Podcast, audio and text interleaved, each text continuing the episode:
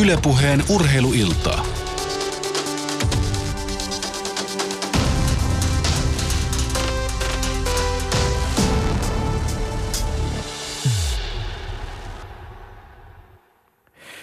Ja nyt sitten mennään vähän jonnekin muualle kuin Rioon. Rio on aina maanantaisin todella urheiluilla aluksi, mutta nyt lähdetään kaksipyöräisellä ja ennen kaikkea moottorilla varustetulla sellaisella vaeltelemaan Suomen ja maailman teitä ja metsiä ja polkuja, kun paikalla on Moottoriliiton valmennuspäällikkö Tomi Konttinen. Tervetuloa. Kiitos.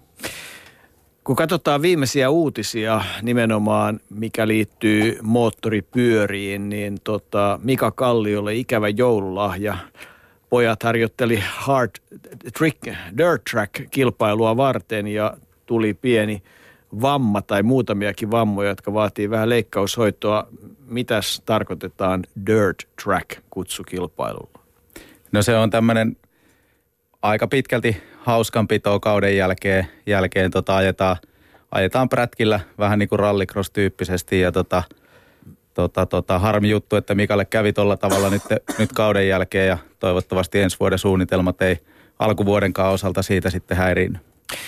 No se oli toinen osa ja osa tietysti sitä, mikä liittyy moottoriurheiluun ja myös moottoripyöriin, että varovainen saa olla. Mutta sitten toinen mukavampi uutinen on se, että valtava moottoriurheilukeskus muuttuu vihdoin todeksi, eli tehdään ikään kuin pientä kaupunkia, kun puhutaan Kymiringistä ja peräti 4,6 kilometriä pitkästä pääradasta, mutta Tomi Konttinen, tämähän ei suinkaan ole ainoastaan road racingia, vaan tämä on aika kova juttu kaiken kaikkiaan suomalaiselle moottoriurheilulle. Kohkö? On ilman muuta, että tarkoitus on, että sinne tulee ö, tos, todella monen lajin harjoituspaikat ja kilpailupaikat ja, ja siinä mielessä myös niin kuin liittyen näin meidän lajien ulkopuolelle autourheiluun, niin, niin tota, kyllä se tulee olemaan semmoinen tämän hetken semmoinen todella iso investointi ja satsaus, mikä, mistä tulee suomalainen moottoriurheilu hyötymään ihan kokonaisuudessaan. Onko se realismia, että, että kovimmat esimerkiksi road racing kuljettajat jonain vuonna tultaisiin Suomessa näkemään? Kyllä se on ja nyt tässä on ollut ihan, ihan tota, julkisestikin esillä, että, että siellä varmasti sinne on toiveita ja tällä hetkellä ihan realismi on, että jonain päivänä tullaan MotoGPtä siellä näkemään, niin kyllä se on ihan, ihan tulevaisuutta.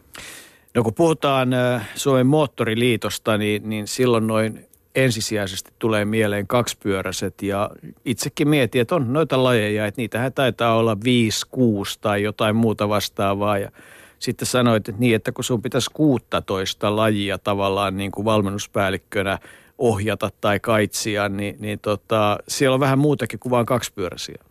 No on joo, että meillä kuuluu kaksipyörälajien lisäksi moottorikelkat ja ATV, eli, eli kansankielellä mönkijät. Niin tota, ja näitä kaksipyörälajejakin on monta ja ATV ajetaan motocrossiin, jäärataa, supermotoa, sitten on sivuvaunuja jossain lajeissa, niin tota, kyllä niitä lajeja ja luokkia riittää. Ehkä me kuitenkin tänään keskitytään, se ei ole siis mikään paha valinta muiden ryhmien osalta, mutta, mutta valitaan ehkä enemmän näitä, voisiko sanoa perinteisiä lajeja ja pohditaan niiden tilaa ja tulevaisuutta, road racingia, äh, trialia, enduroa, crossia. Niissäkin riittää varmaan meillä puoleksitoista tunniksi puhuttavaa. Kyllä varmasti riittää. No puhutaan, kun te olette moottoriliitto, niin tietysti ensimmäinen ajatus, mikä tulee mieleen on se, että minkälaiset on suhteet AKK kanssa ja onko se ihan haihattelua kuvitella, että joskus moottoriväki olisi niin kuin oikeasti moottoriliitto, että sinne mahtuisi nelipyöräisetkin mukaan? No kyllä meillä on hyvät, hyvät suhteet AKK ja koko ajan tehdään yhteistyötä. Meillä on äh, valmentajakoulutusta tehdään, tehdään AKK yhdessä ja meillä on leirejä ollut yhdessä ja, ja, ja järjestöpuolen – järjestöpuolella tehdään paljon yhteistyötä että, ja on pitkään puhuttu siitä, että mitä jos moottoriliitto AKK olisi samassa, ja, ja tota, mutta se on enemmän jäänyt sinne puheen asteelle, että mitä konkreettisia toimia ei ole ollut sen suhteen. Minkä takia? Eikö se olisi aika, aika tota, logiikka ja on tietyllä tavalla samanlainen, analoginen, että pitäisi olla se vauhti noin niin kuin pääosin lajeissa kuitenkin ja, ja tota, nopeus, eikö niin? No tietyllä tapaa kyllä, että kyllähän moottoreista puhutaan – puhutaan koko ajan ja, ja lajikirjo totta kai nyt on jo iso, että sitten se olisi vielä isompi ja miten sitten hallinnot yhdistyy, niin varmaan tässä on, on sitten senkin osalta paljon haasteita, että mitkä siinä on realistiset mahdollisuudet.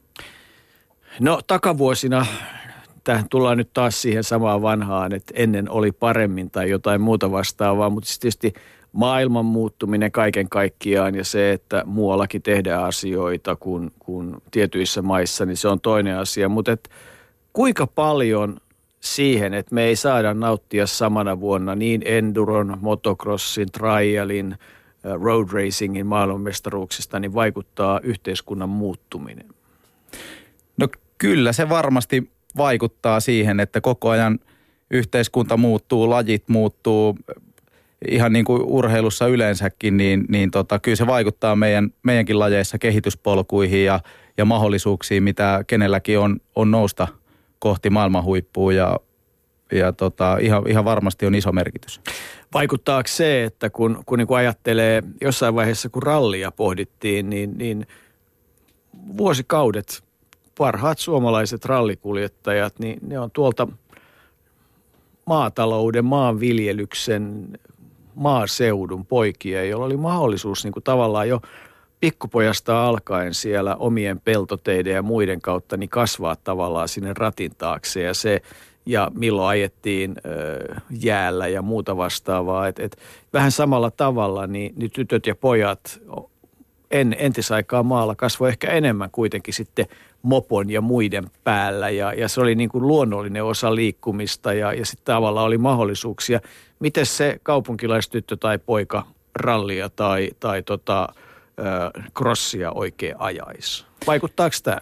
No kyllä se vaikuttaa varsinkin siltä osin, että varmasti kyllä mä uskon, että edelleen maalla ajetaan paljon mopoilla ja, ja siellä on paikkoja, missä ajetaan, mutta koko ajan menee, menee ympäristöasiat tiukemmiksi, mikä on sikäli oikein hyväkin asia, että niitä, niitä enemmän tarkkaillaan, mutta se vähentää tietyllä tapaa ajopaikkoja sellaisia, mitkä ei ole, ei ole seurojen hallinnassa, urheiluseurojen hallinnassa ja, ja tota, siinä mielessä niin, niin on vähemmän semmoisia paikkoja, missä pääsee harrastamaan ja semmoinen ihan vapaa liikkuminen niillä niin kuin muualla kuin julkisilla teillä, missä ei sitten taas pääse haastaa omia – ominaisuuksia tai kykyjään, niin tota, ne vähenee koko ajan. Niin kuitenkin kai aika olennainen asia olisi taas se, että pitäisi tietää niin kuin valtaosassa lajeista, että onko mulla se vauhti vai eikö ole. Ja jos mulla on se vauhti, niin mitä muita ominaisuuksia pitäisi kehittää, jotta musta tulisi hyvä? Niin, kyllä, että, että jos ei ole paikkoja, missä pääsee kokeilemaan omia rajoja, niin ei myöskään tiedä niitä omia heikkouksia.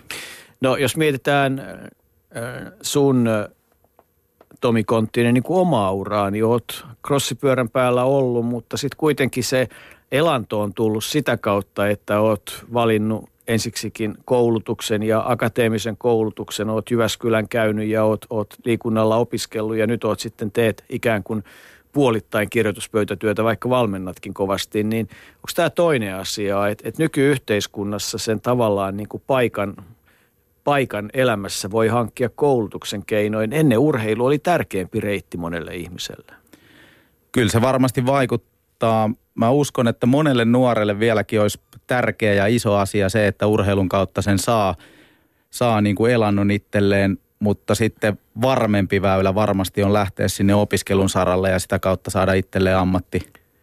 Näkyykö teidän lajissa se, että tuntuu, että tänä päivänä niin kuin se, että, että miten niin kuin uskaltaisi, olisi mahdollisuus heittäytyä sinne urheiluun. Että et jollakin tavalla se ikäryhmä 15-24, että et, eikö niin, se on se aika, jolloin katsotaan, että onko mulla tämä lahjakkuus, nyt mä heittäydyn siihen, mä katson kuinka pitkälle mä pääsen, jos sen pääsen, niin sitten alkaa se toisenlainen elämä, niin, niin puuttuuko tämmöistä uskallusta heittäytyä?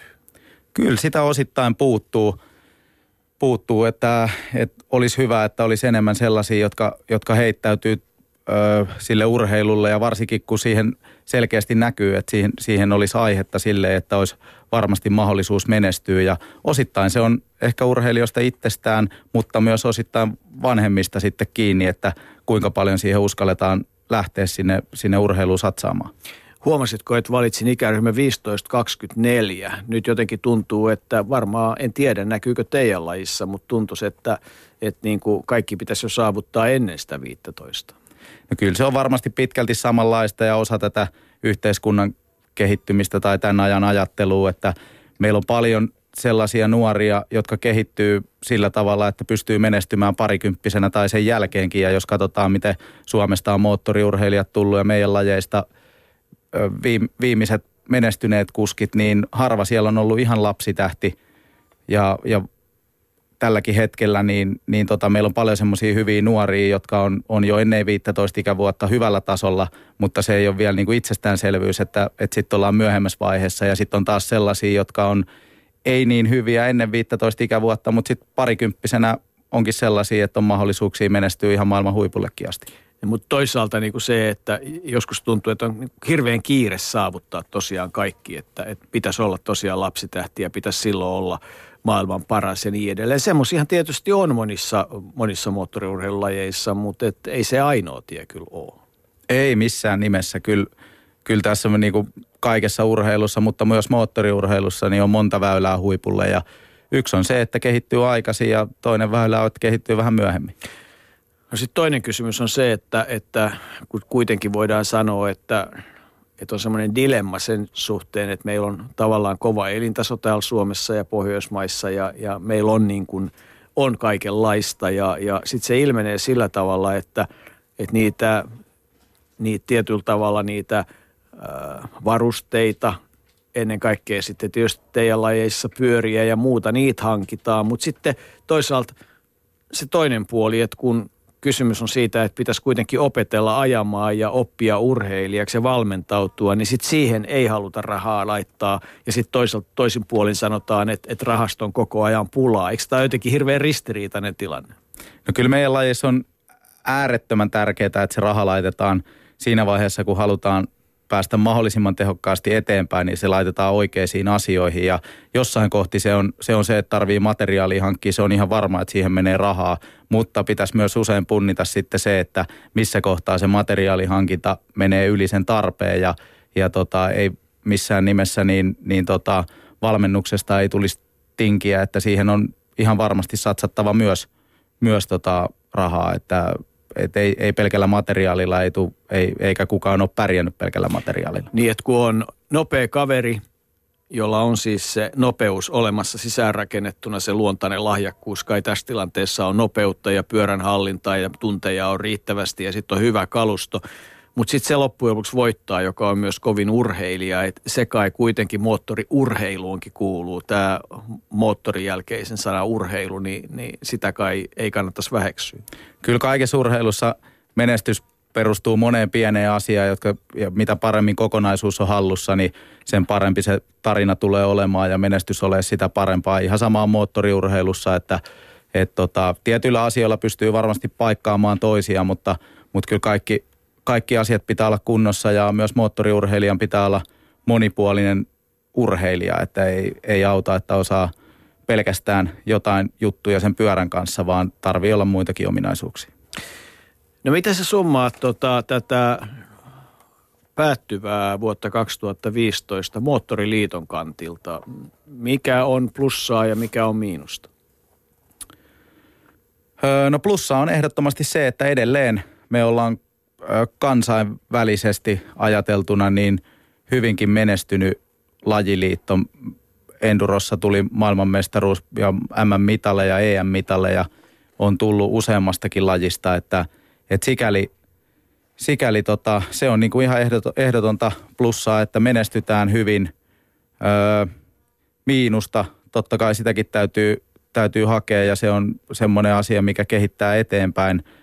Öö, voisi miinuksen osalta sanoa se, että niin kuin varmaan yleisesti koko, koko tota Suomen osalta taloustilanne ei ole paras mahdollinen ja se vaikuttaa myös moottoriurheiluun hyvin paljon, mutta, mutta tota, kyllä mä enemmän näen tällä hetkellä niitä positiivisia asioita, millä pystytään pääsemään eteenpäin, kuin että, että olisi hirveästi niin semmoisia negatiivisia, mitkä estäisi kehittymistä.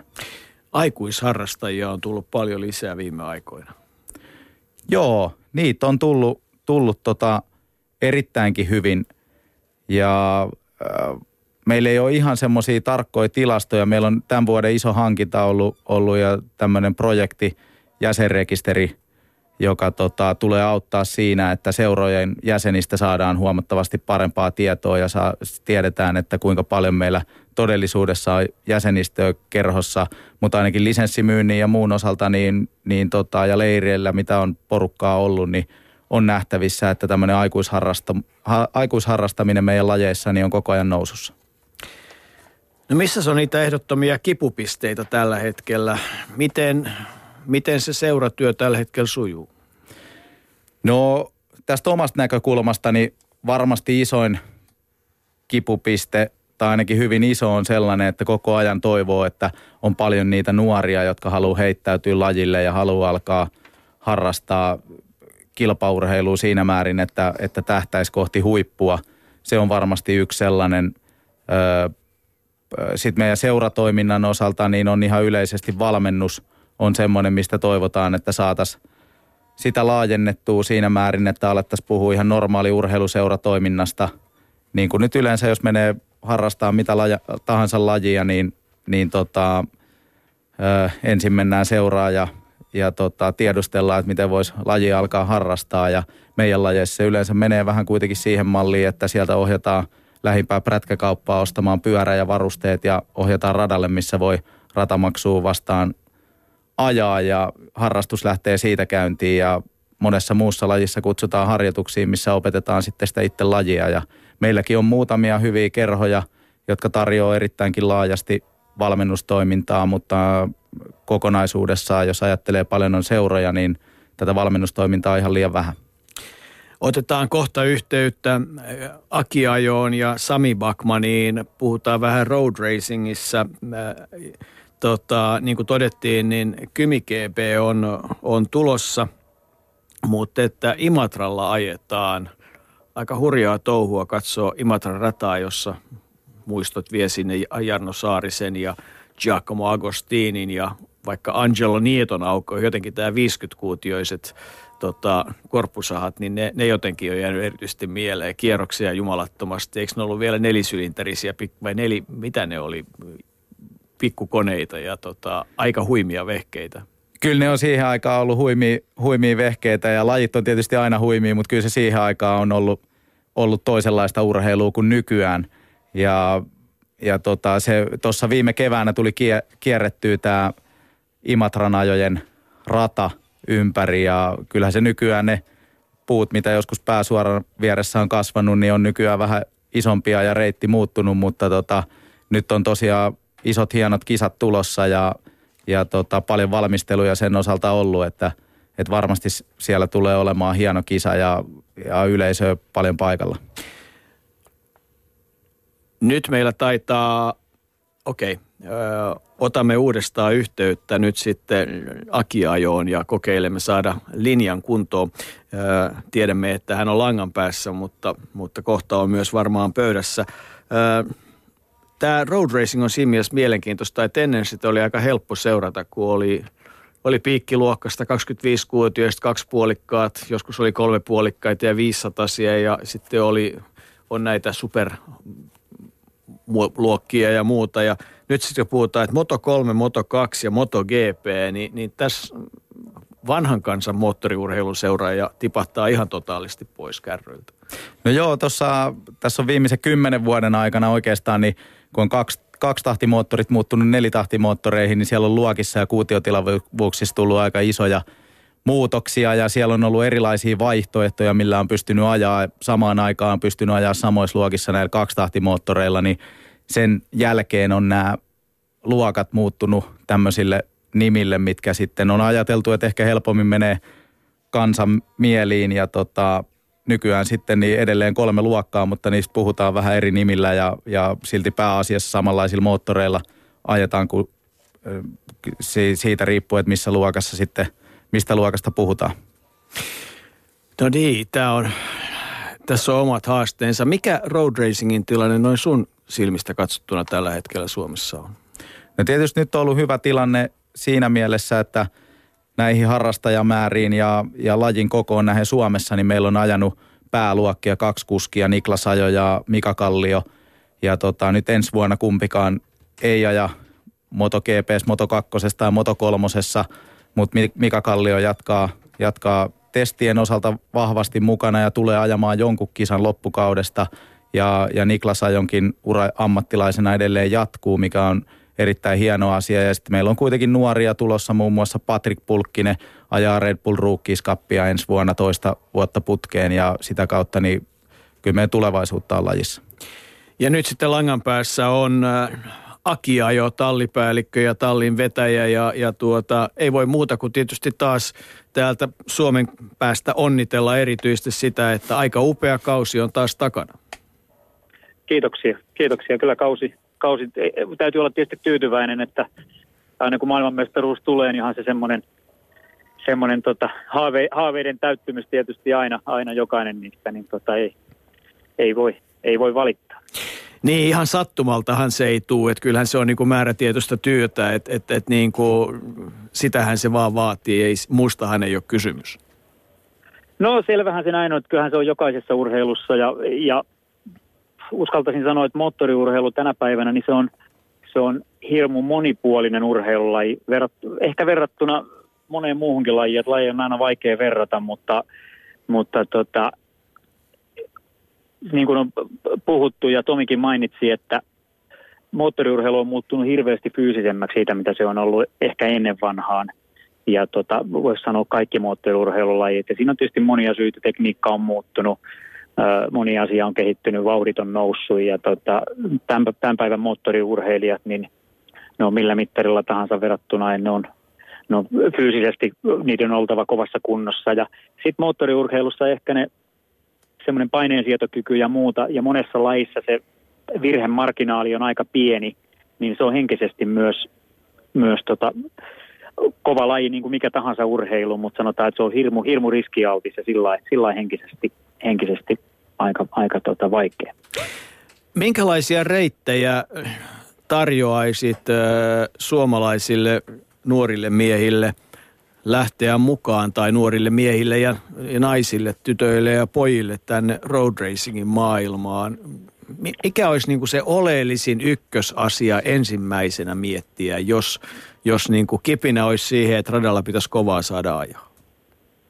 Tietysti moottoriurheilu voi, voi aloittaa, aloittaa myös vähän, vähän minkä ikäisenä vaan, että siitä ihan hyvä laji, että että voi, se on monenikäisille ja voi olla jopa samoissa lähdöissä monenikäisiä, monenikäisiä harrastajia. Mutta jos puhutaan tietysti nuorista ja mikä on tärkeää se nuorisotyö, niin, niin tota, se, on, se on myös muuttunut aika paljon vuosien varrella, että Suomessakin aloitetaan onneksi jo. Täällä on nuoriso, nuorisotyöpohja on hyvä ja täällä aloitetaan jo tosi nuorena. Ja tota, monessa moottoripyörälajissa niin on, on tämmöisiä ajokouluja, tutustumis, tutustumista tota, ja systeemejä niin ihan, ihan sieltä muutamasta ikävuodesta lähtien. Ja jos se on motocross, niin siellä on crossikouluja, road racingissa on minimotoleirejä ynnä muuta. Ja, ja siellä ihan pienimmillään kolmen vanhat, kolmen vanhatkin saattaa olla mukana jo ja muuta. Että kyllähän se vaatii vanhemmilta intoa siihen lajiin usein, tai ainakin jonkun kipinän naapurista – tuttava perheiltä, sukulaisilta tai muuta. Että tota, niin, niin nuorista on kuitenkin harrastajista usein, usein kysymys, kun ne aloittaa, niin tota, täytyy olla vanhempienkin tosissaan siinä mukana. Mutta kyllä kai näillä esikuvilla siis alkaa, nyt sitten mistä halutaankaan aloittaa, mutta Jarno Saariset, Teuvo Länsivuoret, kumppanit ja sitten Kallion Mikat ja oma poikas Niklas, niin kyllä näillä täytyy, onhan näillä valtava merkitys silloin varmasti hirveästi, hirveästi merkitystä totta kai historialla. Ja vaikkei monet moottoripyörälajit täällä tietysti niin ehkä suuria kuin ne on maailmalla, niin tota, silti meillä on moottoriurheilussa pitkät perinteet, mutta kyllä se meidän kaikkien mielessä on, ketkä moottoripyöräurheilua touhutaan. Ja, ja tota, vähän tuntuu, että se on meidän kaikkien sillain tunnetaan se vastuuksi, että kyllä sitä nuorisotyötä, että siihen ehkä meidän vielä, vielä enemmän vaan tarvitsisi pystyä panostamaan. Ja ja tota, usein tietysti näin, näin nuorilla, että jos on, puhutaan, että on viisivuotiaita tai 5-10-vuotiaita, ketkä lajin aloittaa, niin se ei usein tule sieltä ehkä välttämättä esikuvienkaan kautta. Että ne esikuvat voi olla hyvinkin lähellä, että se voi olla oma isä tai veli tai niin edelleen. Että kyllä se lähinnä on se, että luodaan näitä mahdollisuuksia, näitä kokeilumahdollisuuksia niille nuorille. Ja voisi sanoa tänä päivänä vielä perheille, että siinä on perheilläkin saattaa olla välillä sellainen kynnys, että pelätään vähän sitä tekniikkaa – tai muuten sitoutumista siihen, että kun päästään kerran kokeilemaan, niin usein, usein sitten koko porukka innostuu. missä vaiheessa näkee moottoriurheilussa, että et se vauhti ja lahjakkuus siellä on? Sitä ei varmaan viisivuotiaana vielä näe vai näkeekö? No sanotaan, että kyllähän, jostain, kyllähän siinä eroja on tietysti ja sen näkee jo siellä, mutta tietysti monet urheilijatkin kehittyy, kehittyy eri lailla, että varmaan monessa, monessa lajissa näin, että saattaa, saattaa olla 15 ikävuoteen saakka aina ikäluokkansa ykkönen ja sitten sieltä tuleekin ja ponnahtaa jotkut semmoiset kaverit, mitkä on ollut vähän ennen varjossa. Että ei, ei, sillain ei voi tehdä tietenkään mitään hätiköityjä päätöksiä, mutta kyllä se moottoriurheilussakin näin on, että kyllä se usein, usein siellä toisella kymmenellä rupeaa aika selkeästi ne lahjakkuudet erottuu ja tota, kyllä se näissäkin monessa laissa niin kaverit siirtyy ammattilaiseksi tai voisi sanoa puoliammattilaiseksi, mutta melkein kokonaan ammattilaiseksi siellä monestikin 15 18 ikävuoden huitteilla, niin tota, kyllä se silloin, silloin yleensä on ainakin jo selkeästi selvinnyt, että ketkä on lahjakkaimpia. Eikä se ole tietysti se pelkkä lahjakkuus, että se on hyvin paljon sitä asenteesta, intohimosta sitä lajia kohtaan ja enemmän ja enemmän vuosien myötä siitä, että kuinka paljon on valmis uhraan Miksi? Niin. Niin, miten mites tota, ton pulkkisen patun osalta, ja meillä on muitakin hyviä, hyviä nuoria tällä hetkellä, niin, niin – mitä sä näet Patun osalta, että kun sen kehitystä tässä ollaan seurattu muutamia vuosia ja, ja juteltu niistä useinkin, että millä tavalla menee eteenpäin, niin mikä Patusta on tehnyt esimerkiksi semmoisen, että on nähnyt, että, että on, on tietyllä tapaa tulevaisuutta edessä? Ihan sama Niklaksen osalta ja on, on Paavilaisen Peetua ja, ja muitakin, niin, niin tota, mitkä on ne tekijät, mistä sitä yleensä tulee tiimipäällikön osalta katsottua, että kaverissa on potentiaalia? kyllähän se on tietysti ihan se perus, perusasenne varmaan, mikä sieltä ekana, ekana käy. Että on niin erilaisia tyyppejä, että jotkut on ulospäin suuntautuneita, semmoinen kaveri voi hetki, he, helposti päästä paremmin esille. Mutta jotkut on taas sulkeutuneita, eikä voi tietysti sitäkään, sitäkään täytyy osata löytää ne, nekin kaverit sieltä. Mutta kyllä se on lähinnä se perusasenno, että semmoinen voittamisen tahto – ja niin kuin aikaisemmin jo mainitsin, että on nä- nuorena usein jo näkee, jos kaveri on valmis uhraamaan sille lajille että, ja, ja sille voittamiselle, voisiko sanoa. Että tota, hauskanpito ei saa nuorena unohtaa. Sen, vielä, vielä kun tullaan aikuiseksi, niin sen, sen täytyy määrätyllä tavalla olla se hauskuus siellä, että sulla on, pysyy se intohimo siihen, mutta se ei tarkoita sitä, että aina olisi hauskaa, kun reenataan ja vedetään itsensä piippuun ja reenataan huonoissa olosuhteissa, huonossa kelissä ja niin edelleen. Että kyllä se kyllä se semmoinen palo usein näkyy sieltä silmistä, että on se intohimo ja se asenne on, on, on todella se voittamisen tahto ja näkee, että tämä kaveri on valmis uhraan kaikkensa, että se menestyy tässä laissa. Minkä takia Espanja on tällä hetkellä tota, tietyllä tavalla road racingin mekka?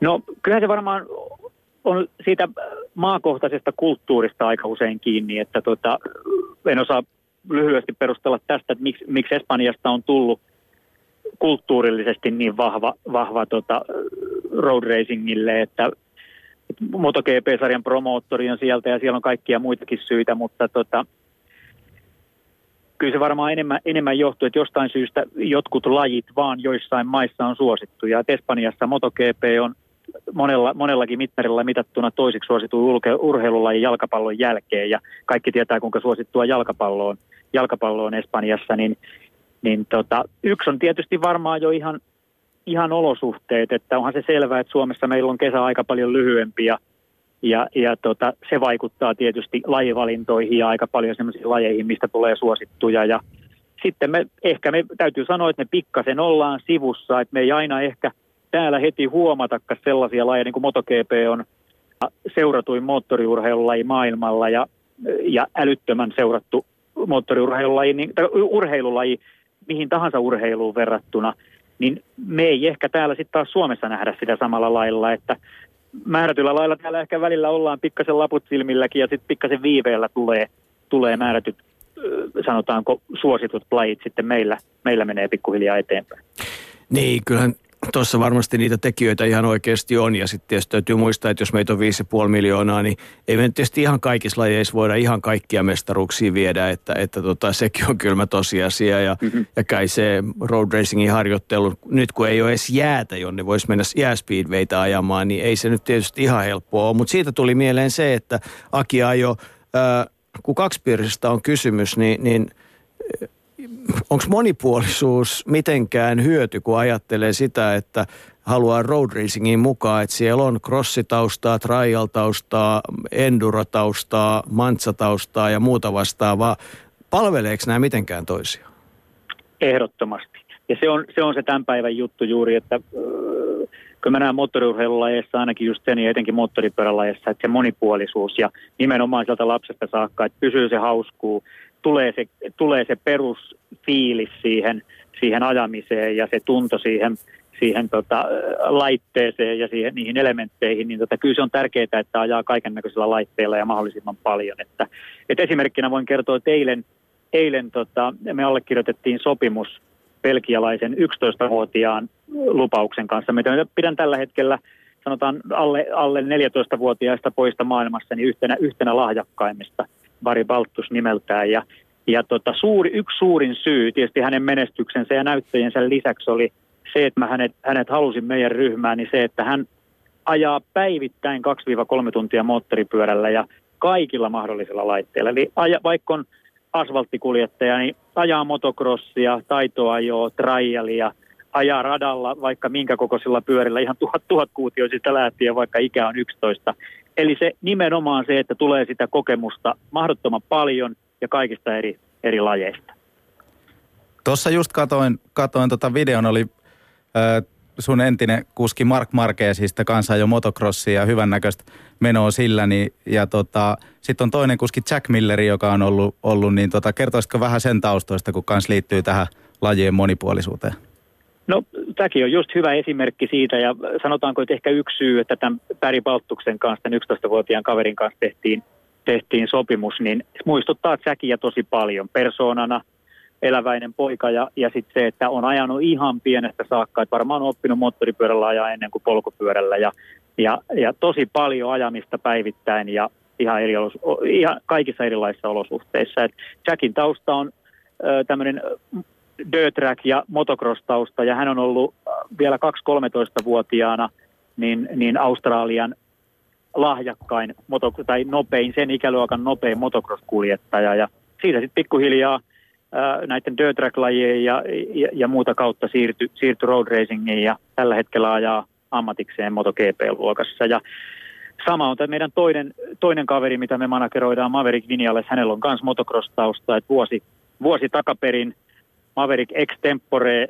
osallistui tota, Espanjassa Katalonian motocross-mestaruuskilpailuihin. että siellä oli Espanjan, Espanjan top 5 kuljettajista kolme, kolme tota, crossi top, top 5 kuljettajaa oli lähdössä mukana ja Maverikki sijoittui kolmanneksi, kolmanneksi tässä osakilpailussa, että se kertoo, että nämä kaverit kun osaa asfaltilla ajaa kovaa ja, kovaa ja tota, on, on tehnyt pienestä pitäen kaikkea, niin ne on sitten joka lajin taitajia. Jere Pehkosella on myös juttuja. Täytyy kohta ottaa yhteys Imatran suuntaan Sami Bakmaniin. Pakko kysyä sultakin, Aki, että oletko tota iloinen siitä, että Imatralla ajetaan? Totta kai se on hieno, hieno tapahtuma Imatralle ja tietysti perinteet on niin pitkät, niin se on mahtava, mahtava saada tämmöinen tapahtuma, mihin on mahdollisuus saada paljon, paljon katsojia mukaan. Ja, ja tota, varmasti hieno juttu on sekin, että näkee, että siellä, siellä yritetään tosissaan satsata turvallisuuspuoleenkin ja muuta. Että lajihan on aika erilainen kuin tämä meidän ajama road racing, eli, eli jos kutsuisi MotoGPksi, että en, ennen vanhaan ajettiin MM-kilpailujakin sekaisin niin katuradoilla kuin varsinaisilla moottoriradoilla, ja nyt nämä on kaksi täysin eri lajia. Tämä, mun täytyy sanoa, että mä en niin kauheasti tästä lajista ymmärrä, ymmärrä, ymmärrä vaikka ehkä toisen lajin asiantuntija olenkin, mutta tästä katu, katuratakilpailuista, mutta hieno laji ja, ja tota, kunnioitan. Siinä on, siinä on kovat riskit, mutta tosi, tosi paljon kunnioitan tämänkin lajin, lajin taitajia. Twitterissä hashtagillä urheiluilta voit tähän lähetykseen lähettää kysymyksiä myöskin lähetysikkunassa osoitteessa www.yle.fi kautta puhe. Ja otetaankin lähetysikkunasta tällainen kysymys, kun sanotaan, että vaikka lajia en niin paljon seuraa, mutta minullekin on tullut tutuksi puheet menneestä ajasta ja pitkistä perinteistä ja lajin hienoudesta, niin olisikin hauska tietää, että missä näette sen, miten, missä vaiheessa ja miksi Suomessa moottoripyöräilyn suosio on laskenut. Osaatko Aki sanoa viisautta? Onko se vain se, että, että nyt tällä hetkellä ei ole ihan niitä ehkä kaikkein kovimpia tähtiä, vaikka, vaikka ollaan siitä saatu vuosia nauttia. Tuntuuko se, että kun ei voittaa kaikkea, niin taso on laskenut? Niin, kyllähän se varmasti, varmasti on yksi syy, että suomalainen penkkiurheilija on kyllä tosi vaativa. Että mäkin paljon, paljon tota kierrän maailmalla ja mun täytyy sanoa, että ehkä, ehkä jos tällainen sivusta seuraa, niin suomalainen penkkiurheilija on varmasti vaativin. Että on monia, monia kovia lajeja, uh, urheilulajeja ja moottoriurheilulajeja. Että jos kaverit pääsee jo MM-tasolle ja pystyy siellä ajaa, on muutaman kymmenen parhaan joukossa, niin mä arvostan ihan, ihan tolkuttomasti, kun tietää, että se on niin pienestä kiippäästä päästä sitten ajaa voitoista. Et siinä on varmaan yksi syy ja ehkä on sitten perinteitä, no erilaisista lajeista tullut suosittuja ja jos puhutaan moottoriurheilusta, niin meistä on tullut enemmän ehkä autourheilukansa kuin moottoripyöräkansa, mutta, mutta tota, yksi on tähän, että pikkasen ollaan sivussa ja medialla tietysti median edustajat ei niin hirveästi kierrä maailmalla kaikkien lajien parissa, niin siinä on varmaan se yksi, että ei ole ehkä sitä asiantuntemusta medialla, niin sitten se tietysti ei, ei tule sitten niin, niin hyvin esille eikä aukea ihmisille. Nämä on näitä kysymyksiä. Aika paljon lajeja yritetään seurata ja, ja tota, niin se vaan on, että, että, että kuitenkin se menestyksen perässähän aina juostaan. Että kyllä silloin kun Mika tai Niklas ajaa hienosti, niin kaikki juoksee, mutta sitä aika nopeasti se unohtuu. Ja näinhän on kaikissa muissakin lajeissa. Että, että näin se vaan menee. Mutta Akia jo täytyy onnitella vielä kerran. On hienoa ollut saada nähdä, että, että tota, aina suomalainen nimi ja suomalainen tavallaan niin kuin moottoriurheilutausta näkyy ja kuuluu tuolla maailman parhaiden joukossa. Ja niin varmaan ensi vuonnakin jatkuu. Kiitos kun olit mukana lähetyksessä. Kiitoksia ja täytyy sanoa, että kiitos kaikille niille suomalaisille penkkiurheilijoille ja moottoriurheilun kannattajille, mikä on meitäkin aina vuodesta toiseen jaksanut kannattaa, vaikkei meillä aina, aina suomalaisia kuskeja olekaan. Täytyy olla kiitollinen myös siitä. Ylepuheen urheiluiltaa. Aki jo hienoa työtä kyllä kerta kaikkiaan road racingin kansainvälisellä huipulla ja nyt otetaan yhteyttä kohti Imatraa ja kuulostellaan, mitä siellä mietiskellään. Mitä tuli Tomi mieleen, kun kuuntelit? Tomi Konttinen on siis Moottoriliiton valmennuspäällikkö ja Aki jo oli ajo racingin vetäjä, niin voidaan sanoa. Niin tota, mitä mietteitä tuli, kun kuuntelit Akia? No kyllähän Akista paistaa aina asiantuntemus ja totta kai – kunnioitus sitä kohtaa, että minkälaista saavutusta on saanut aikaiseksi. Ja, ja tota, toi, mikä tuossa just Imatraa kohti äh, tässä, tässä tuli, niin äh, kun puhutaan tämmöistä kadulla ajettavasta, niin kuin Imatran ajot on, niin tosiaan puhutaan, vaikka on saman tyylinen kilpailu, niin äh, aika lailla eri lajista siinä vaiheessa, kun puhutaan MotoGPstä tai tämmöistä katuraja, katurata-ajosta. Niin se on, mutta tota, kyllähän aika huiman mahdollisuuden suomalaiselle kaksipyörämoottoriurheilulle tarjoaa mun mielestä se, että Imatralla tapahtuu. Kyllä, ilman muuta. Se on iso tapahtuma, pitkät perinteet ja jo kauan aikaa sitten ollut niin suosittu tapahtuma, että, että edelleen niin tulee varmasti kasaamaan niin paljon yleisöä radan varrelle, että ei monessakaan urheilu tapahtumassa Suomessa niin paljon väkeä saada liikkeelle? No se kuullaan ihan kohta, mutta se mikä tuli myös mieleen tuossa, että, että nyt kun sitten Imatralla ajetaan ja, ja Imatra on perinteinen moottoriurheilupaikkakunta tai ennen kaikkea moottoripyörien kilpailupaikkakunta, niin eikö se tarjoaisi mahdollisuuden järjestää siis yhteen viikonloppuun? Siellä voisi ajaa crossia, siellä voisi vaikka ajaa enduron näytöstä, siellä voisi ajaa trialia, siellä voisi ajaa vaikka ties mitä speedwaytäkin. Että tavallaan niin kuin kattaus kaikesta, mitä moottoriurheilu voi tarjota nimenomaan kaksipyöräisillä, niin ehkä jopa mönkkäreitä myöten, mutta että tota, olisiko siinä mitään ideaa? No Imatra moottori, moottorikerhos on monta eri lajia ja siellä on myös pitkät perinteet motocrossille ja, ja monelle muullekin lajille, niin totta kai siinä olisi mahdollisuus yhdistää näitä, tehdä näytöstä ja saada, saada iso tapahtuma ja lajeja esille sitä kautta ja totta kai en tiedä tässä vaiheessa, että mitä kaikki on suunnitteillakaan, mutta ehkä Sami tietää siitä paremmin. Niin, puhelimessa on nyt Sami Bakman. olet vahvasti taustalla siellä Imatralla kaikesta, mitä siellä nyt suunnitellaan.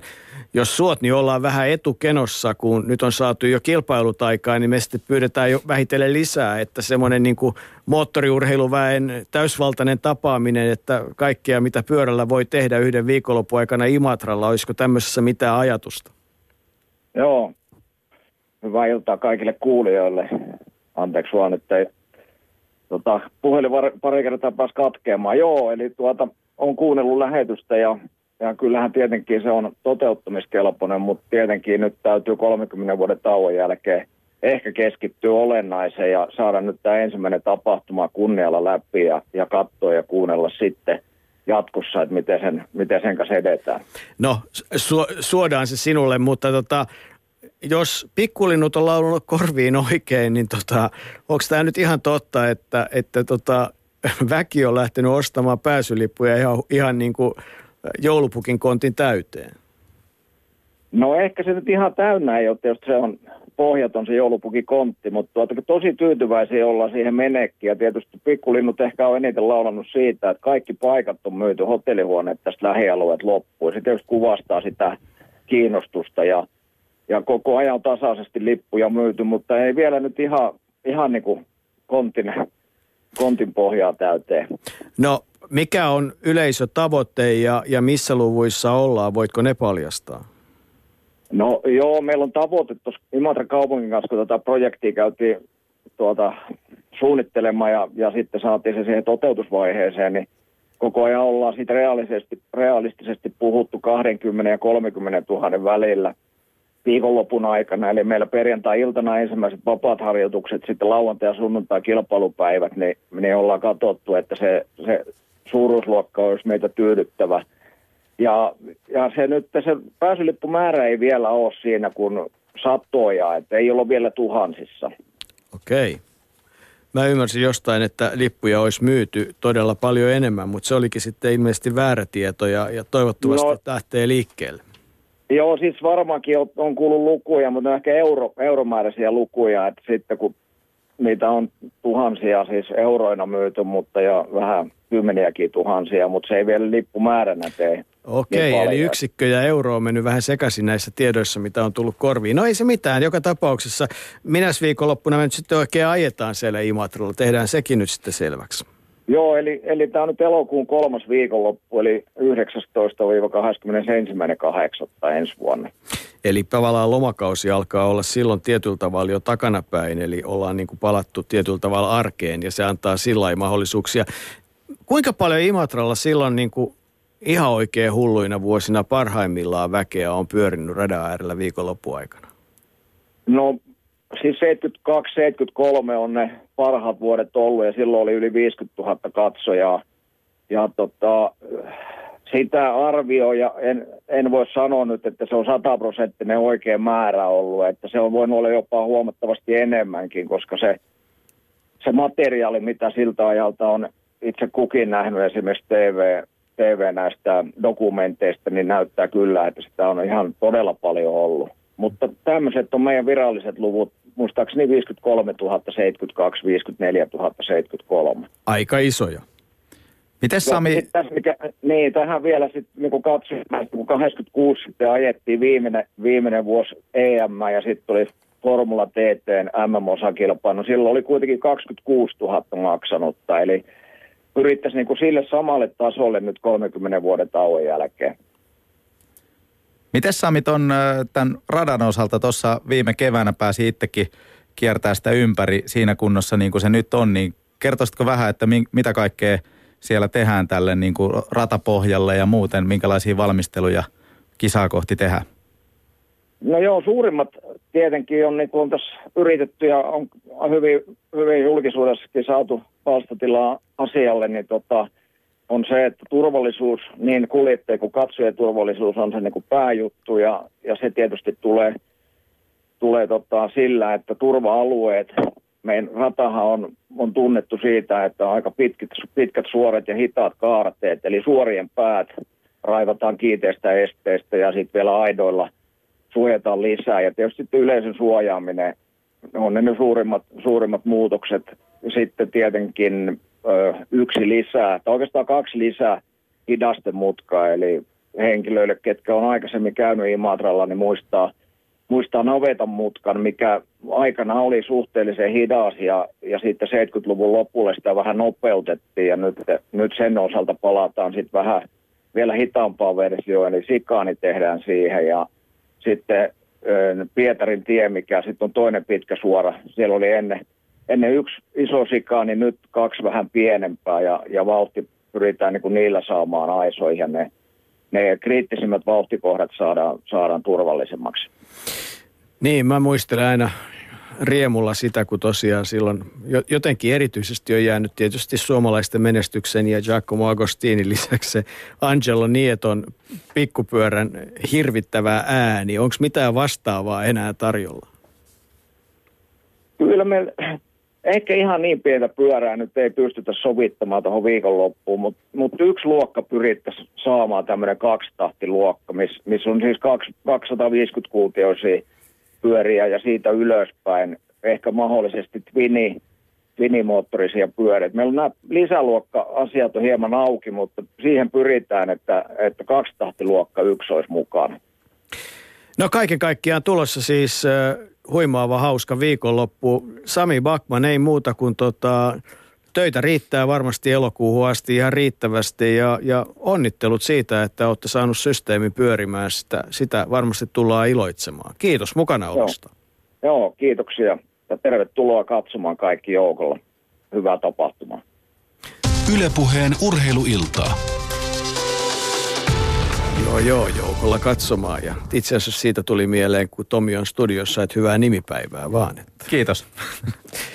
Otetaan yhteyttä sitten äh, tota, niin, toiseen nimipäiväsankariin. Jos Ahvalan Tommikin olisi sitten kuullut tähän sarjaan nimipäivä onniteltavat tänään. Tomi ja Tomi. Ilmeisesti joo, sama kyllä, päivä, joo, Tuomas sekä. ja kaikki muut. Joo, tota, siis se on aika jännä, että miten tämmöisellä, tota, tämmöisellä niin kuin Imatran ajoilla ja ja Pyynikillä, no ne on menee jo niin kauas ja Artukaisia ja jopa Kuopiossa on ajettu ja tämmöisiä. Niillä on niin oma kaikunsa, tota, joka on jäänyt jonnekin tonne. Ja tietysti Harjulla on, jotkut sanoivat, että Harjulla vieläkin voi tavallaan sen risiiniöljyn tuoksun haista ja kaikkea muuta tämmöistä. Onko nämä oleellisia asioita moottoriurheilussa? On ehdottomasti ja totta kai ne, niiden merkitys kertaantuu, mitä pitemmälle vuodet vierii, että – nyt jo tässä niin kuin oman, oman harrastusajan muistoja Sannan crossikisat ja, ja ihan varmasti nyt tässä on parina viime vuotena ollut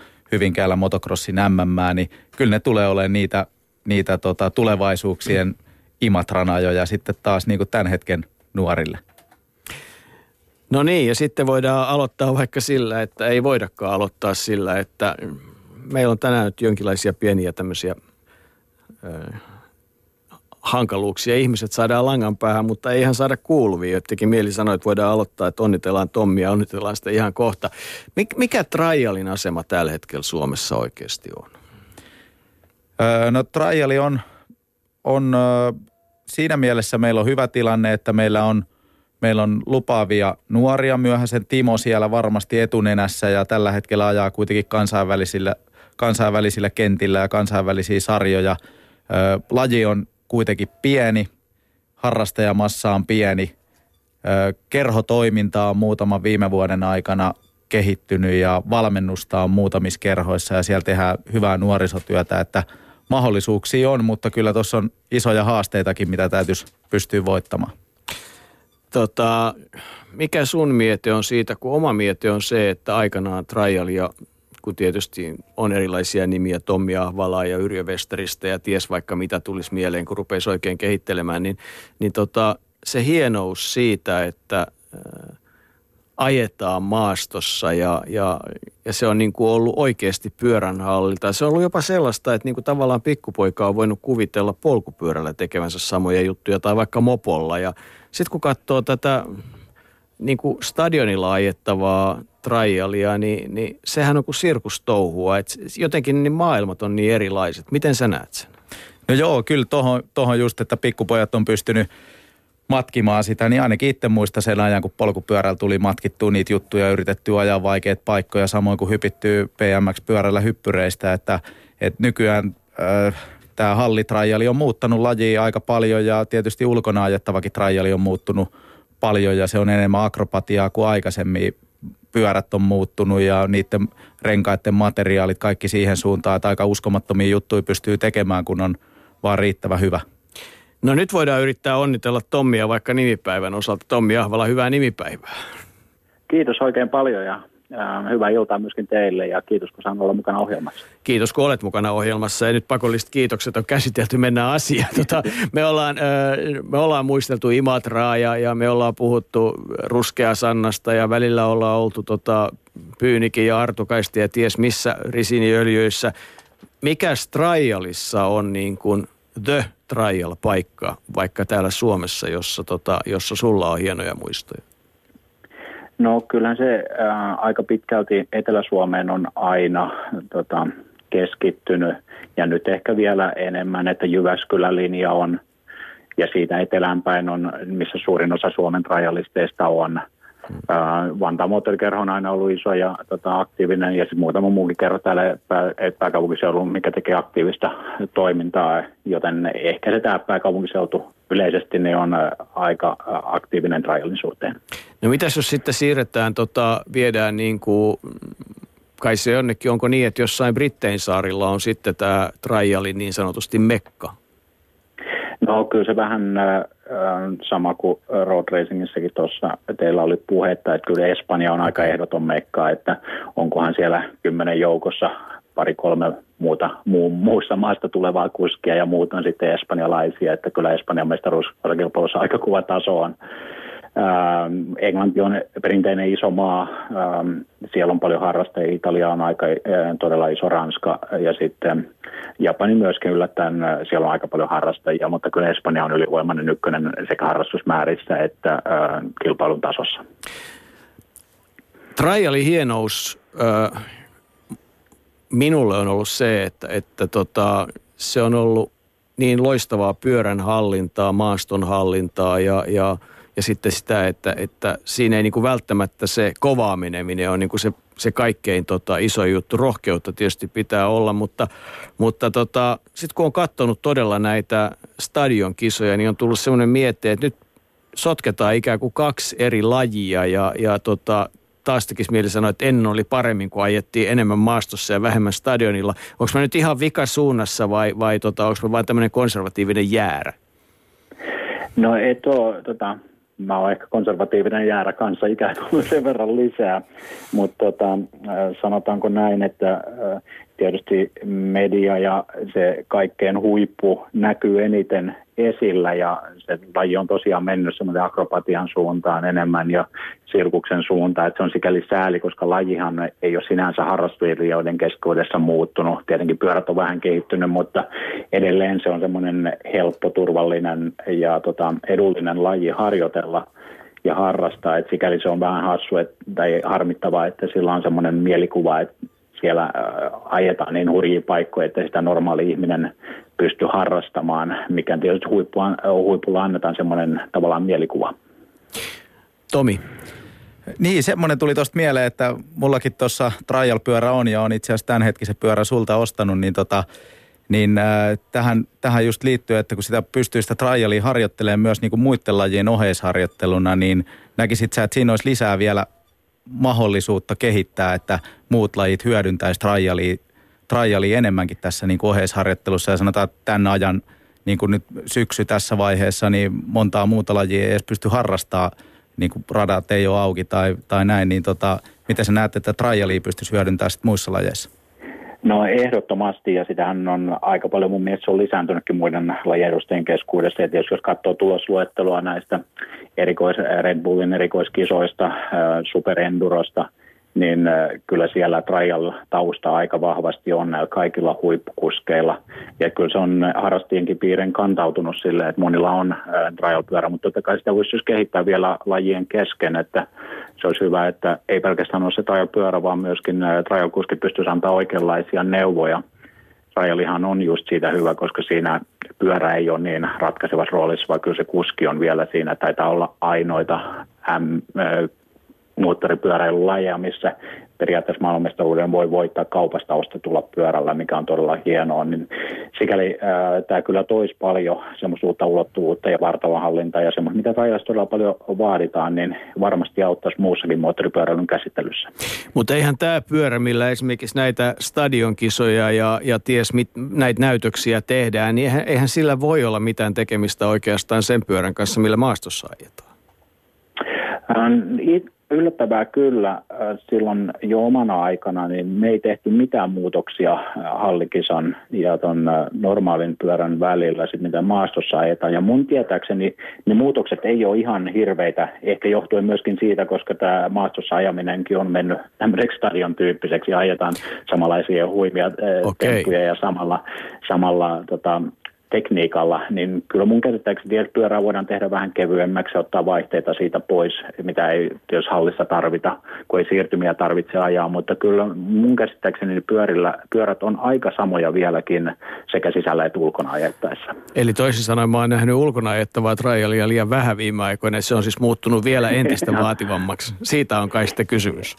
Joo, kyllä se on mennyt ihan ihan huimaan suuntaan, että jos katsoo noita videoita sekä ulko- että sisältä, niin se on ihan käsittämätöntä ja sanotaan, mä nyt vielä kuitenkin ajelen ja mielestäni pystyn ehkä johonkin top kolmeen prosenttiin maailman harrastajista trialissa ajamaan, että silleen eh, osa ajaa niin käytiin tuossa yhtä hallikilpailua katsoa Espanjan eh, Barcelonassa, niin siellä ei ollut yhtään ainutta estettä puhumattakaan yhdestä jostain jaksosta, mitä mä olisin edes pystynyt yrittämään. Eli se on niin paljon mennyt eteenpäin, vaikka mäkin on, jos katsotaan kaikkia maailman harrastajia, niin vielä suhtkot hyvä, niin edes yhtä estettä ei pysty siellä ajaa, niin kyllä se antaa tavallaan semmoisen kuvan, missä huipulla nykyään mennään. Mutta onko tämä nyt sitten oikea suuntaus? Siis palataan vielä siihen alkuperäiseen kysymykseen, että, että niin kuin, nyt jos me mennään tähän suuntaan, niin, niin mitä sitten, se pikkupoikahan joutuu ja pikkutyttö joutuu ihan mahdottomaan tilanteeseen, kun se Kyllä. vuori onkin kaksi kertaa Mount Everestin korkuinen. Kyllä, ja tavallaan voin edelleen sanoa tästä samasta hallikisasta, mitä oltiin katsomassa. Siellä oli 14 000 ihmistä, kaikki hurras oli hurmioituneena siinä, mutta en usko, että kovinkaan moni vanhempi tai lapsi lähti sieltä, että jee, toi on hieno laji, hirveän hienoa sirkushommaa, mutta en mä tiedä, haluanko mä itse sitä alkaa tekemään. Eli tässä voidaan mennä vähän valitettavasti semmoiseen suuntaan, että tätä ei enää harrasteta tai ei muuta aja kuin ammattilaiset, että harrastajat kaikkoo siitä. Mutta edelleen, niin kuin sanottu, harrastajiahan on paljon ja se normaali trialin harrastaminen ja se taso niin on ihan erilaista ja samanlaista kuin aina ennenkin. Että se tavallaan ehkä pitäisi sitä tuoda ää, esille enemmän semmoisille, ketkä on aloittamassa sitä, että tämä on ihan erilaista kuin se, mitä ää, ihan huipulla näkee tällä hetkellä. Mites, mites sä näet sitten sen, että että nyt kun kuitenkin kansainvälisen moottoriliitonkin toiminnassa on entisiä huippukuskeja ja sääntöjä on yritetty rukata siihen suuntaan, että lajista tulisi tasapuolisempi, niin onko sun mielestä mahdollista sillä, että tehtäisiin esimerkiksi rengassääntöjä tai, tai jotain muuta lajiin liittyviä sääntöjä, niin sillä saada sitä tasapuolisemmaksi ja vai, vai, tai onko sille sun mielestä mitään tarvetta vai onko se parempi, että laji kehittyy niin kuin kehittyy? No tota, kyllä voittajathan on nämä samat, että vaikka me ajettaisiin hyppykepillä siellä, niin todennäköisesti tuloslista on aika lähellä äh, huippua sama, mutta mun mielestä osuit naulan kantaa tuossa, mistä sanoit ensimmäisen ehdotuksen, eli renkaista. Muistan silloin jo omana aikana, äh, tämä triali kehittyi ja muuttui huomattavasti radikaalimmaksi, kun tulin, tulin nämä Michelinin erikoisrenkaat, ja ne on pysynyt itse, koska se oli joskus 80 luvun lopussa ja niillä samoilla renkailla käytännössä ajetaan vieläkin. Eli heti kun tuli nämä uudet nykyaikaiset renkaat, niin pito-ongelmat loppu trialista. Eli sillä ei ole enää mitään väliä, missä pysähdytään, millaisessa kelissä jonkun juuren päälle. Pito on ihan älytön. Ja se, siinä hetkenä tämä laji muuttuu aika paljon radikaalimmaksi ja huimemmaksi. Eli kyllä mä näkisin, että se olisi yksi hyvä ehdotus, että renkaista esimerkiksi aloitettaisiin ja pistettäisiin niitä vähän vähemmän pitävämmiksi, niin silloin se ehkä se semmoinen erilainen dynaaminen ajaminen ja ajotaito tulisi siinä selkeämmin esille ja voitaisiin tehdä sitä tavallaan normaalin ihmisen silmä, silmissä niin vähän semmoiseksi haluttavammaksi ja semmoiseksi, että se voi katsoa, että toi on mahdollista ja mäkin pystyisin tuota tehdä, jos mä harjoittelen. Nyt varmaan taas osun kiveen, kun tota, todennäköisesti se, mitä nyt ehdotan, niin on jo tapahtunut, mutta tuli mieleen, että, että eikö semmoinen junnusarja voisi olla hauska, jossa vakiopyörillä ajettaisiin niin kuin jollain lailla yhdistelmä rataa tai mantsaa, trialia, enduro, no endurohan nyt on tietysti, mutta tämmöisiä maastokokeita ja sitten crossia, että et niinku tavallaan tämmöinen monilaji osaajien kisa junnuille, niin jossa trial olisi yhtenä osana, niin tämmöinen tietysti on, niin mä en vaan tiedä sitä, mutta jos ei ole, niin olisiko se hyvä idea? Kyllä mun mielestä, ja, ja tota, kun puhutaan tästä maailman kehittymisestä ja evoluutiosta, niin kyllähän tämä triali on pysynyt aika pitkään samana, että siinäkin täytyisi miettiä, että onko siinä kehittämisen varaa just tämmöisen suuntaan, mikä olisi nuorisolle ja tulevalle sukupolvelle mielenkiintoisempi ja tavallaan semmoinen, mikä on ajan hermolla enemmän. Ja mä näkisin vähän Suomessa, jos katsoo harrastajamäärin, niin se loppu ja näin loppunut, mutta väheni huomattavasti silloin, kun vakiomopoista luovuttiin. Meillä oli ennen niitä tuntureita ja solipereja, millä pystyy ajaa kadulla ja ne pystyy sitten, se oli se hankintakynnys paljon matalampi kuin jos ajateltiin, että meidän lapsi ei tykkääkään rajallista, niin sitten se voidaan myydä naapurin pojalle, joka täyttää 15 ensi vuonna, niin siinä oli tavallaan tämmöinen turvallinen tie sen pyörän jälleenmyymiseen – ja, ja harrastamiseen, ja niitä pyörii tietenkin näkyy, kun sä pystyt käymään nakkikioskilla ja koulussa sillä samalla pyörällä. Et silloin kun nämä vakiomoboista luovuttiin, niin äh, myöskin harrastajamäärät ja nuorten äh, harrastajamäärät lähti aika hurjaan laskuun. Eli sikäli kyllä, jos olisi tämmöinen pyörä, millä pystyy ajamaan maantiellä ja tekee vähän kaikkea, se ei ole ehkä niin hyvä tajali, mutta sillä pystyy tajali ajaa, mutta sillä pystyy myöskin äh, käydä kylillä ja ajamaan enduraa, niin mun mielestä se voisi tuoda kyllä paljon lisää harrastajia kaikkien näiden moottoripyörälajien piiriin. Muutamien lajien oheisharjoitteluna ja leireillä tehdäänkin tämmöistä taitoajoa, mikä joskus oli, oli ihan kilpailumuotonakin ja sitä on ollut tarkoitus elvyttää uudelleen tässä jo muutamia vuosia ajan ja taas ensi kesälle on tarkoitus, että saataisiin joku kerho järjestämään tämmöinen taitoajo, mikä nuorilla ja lapsilla niin kokoisi useampia lajeja yhteen. Siellä on se on pääasiassa, voisi sanoa, että tietyllä tavalla trialia, mutta siellä on myös semmoisia esimerkiksi liikennemerkkien tuntemista ja liikennekaupunki, missä on vaikka lavoja tai tämmöinen reitti, minkä pääsee yhdellä Kyllä. tavalla menemään oikealla tavalla ja ja tota, se tuossa pari 30 vuotta sitten niin toi monen, monen lajin harrastajat samojen kilpailujen ääreen ja, ja se on varmaan semmoinen ainakin, mikä pystyisi tuomaan tätä, tätäkin lajia niin kuin lähemmäksi taas myös muita Kyllä. lajeja. Joo, ehdottomasti. Ja jos puhutaan menneestä ajosta, niin Ruskeasanta oli hyvä esimerkki. Siellä ajo endurokuskit, trialkuskit, motocrosskuskit samalla alueella, niin se tavallaan tuli luonnostaan nähtyä. Trialkuskit näki crossia ja päinvastoin. Ja sitten ehkä kokeiltiin siinä toistensa pyöriin, niin siinä tuli tämmöistä luonnollista kokeilua ja laajentamista siitä. Ja jos tämä taitoajoihin, niin sikäli ihan trialissa on hyvä tilanne, että nyt on muutama valmistaja kehittänyt tämmöisiä sähkökäyttöisiä trial-mopoja, mitkä toimii todella hyvin ja on ihan kahdesta kahdesta ikävuodesta ylöspäin eri malleja, niin niillä pystyy myöskin ajaa sellaisilla alueilla, missä ei ehkä normaali polttomoottorin pyörillä ennen pystynyt ajaa, niin ne on tavallaan hyväksytympiä, kun ne, ne ei pidä ääntä eikä niissä ole palovaaraa, jos kaatuu ja muuta tämmöistä, niin ne olisi erinomaisia just tämmöisiin tapahtumiin liikennepuistoissa ja koulujen pihalla ja muualla, missä halutaan tätä lajia tuoda esille. Tommi Ahvala, meidän pitää siirtyä eteenpäin illassa ja kiitetään, että olet tullut mukaan ja kiitoksia kaikista hyvistä vuosista ja tulevista töistä trial- ja moottoriurheilun parissa sekä ennen kaikkea hyvää joulua. Kiitos oikein paljon sama teille ja kaikille kuuntelijoille ja oikein hienoa, että olette, pitää, pitää pidätä tätä moottoripyöräilyn lippua yllä. Jatkakaa saman tapaan. Kiitos. Ylepuheen urheiluiltaa. Uutta ja ihmeellistä moottoriurheilun parissa, eli studiossa on moottoriiton valmennuspäällikkö Tomi Konttinen ja nyt ollaan puhuttu Aki Ajon, Sami Bakmanin ja Tommi Ahvalan kanssa ja lähetys on kuunneltavissa sitten myös Yle Areenasta. Seuraavaksi otetaan, siirrytään Enduron maailmaan. Enduro sopisi varmaan suomalaisille, kun jos nopea määritelmä maalikko sanoisi, niin sehän olisi niin kuin rallia ajettuna tota, moottoripyörällä. Menikö pieleen? No se on tosi lähellä, että ideologia on ihan samanlainen. No silloinhan voisi kuvitella, että jokainen suomalainen ymmärtäisi aika hyvin sen. Ja toisekseen, niin kyllähän menestystä on tullut. Eero Remeksen menestys tänä vuonna. Se kai on semmoinen, mistä te ainakin osaatte iloita Moottoriliitossa.